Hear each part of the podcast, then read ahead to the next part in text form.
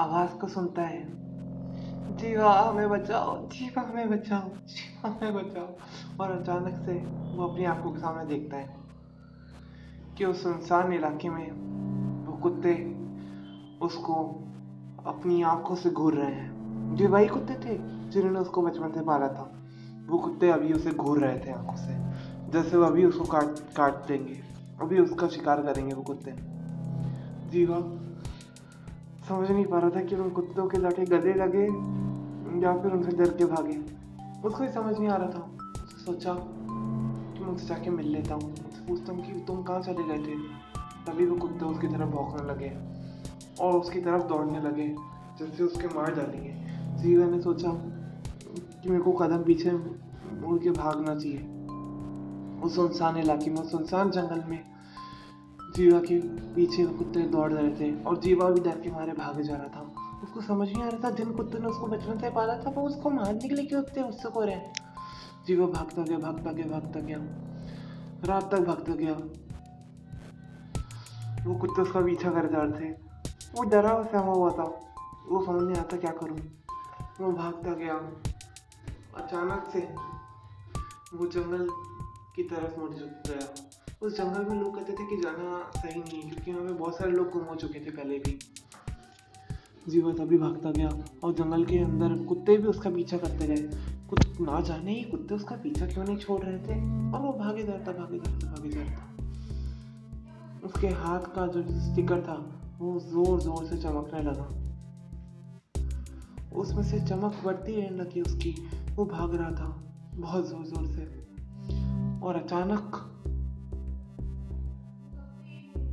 वो एक गहरे खड्डे में गिर गया।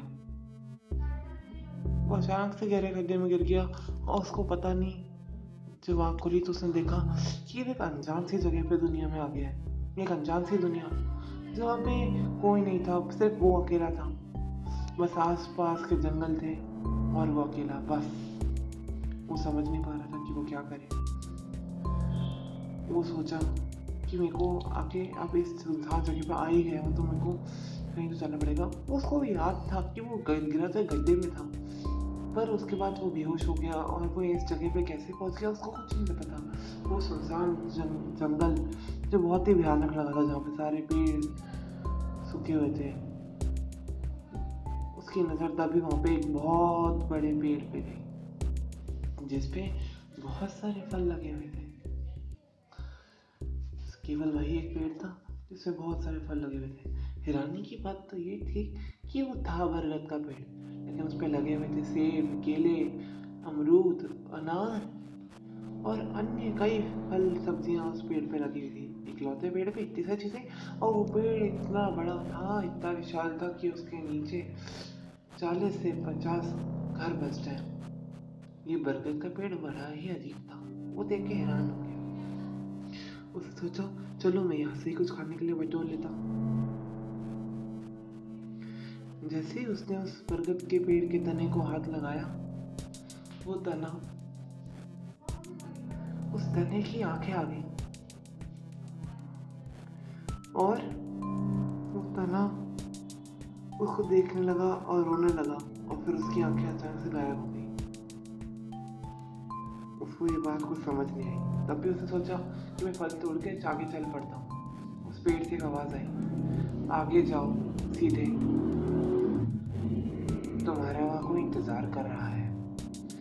उसने सोचा, अब मेरे पास कोई और सहारा तो है नहीं। तो उसने पेड़ से फल तोड़ के भी फल सब्ज़ियाँ तोड़ के अपने साथ लिए और आगे चल पड़ा।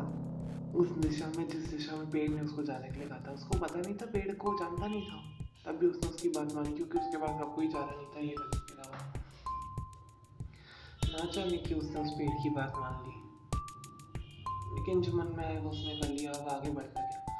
जैसे ही वो सीधे सीधे आगे जाता गया उसे एक बहुत बड़ी सी बिल्डिंग दिखाई दी, जो किसी महल से कम नहीं थी। उसको देख के लग रहा था कि वो बहुत पुराने ज़माने में पहले कोई विद्यालय, कोई पाठशाला थी वहाँ पे। कोई बहुत बड़ी यूनिवर्सिटी थी जैसे वहाँ पे। उस उस बिल्डिंग को देख के वो बहुत हैरान हो गया। सोचा, शायद से मुझे अब इसी विराट खंडर बड़ी बिल्डिंग में जाना पड़ेगा। जाने देखते हैं आगे क्या होता है। Next episode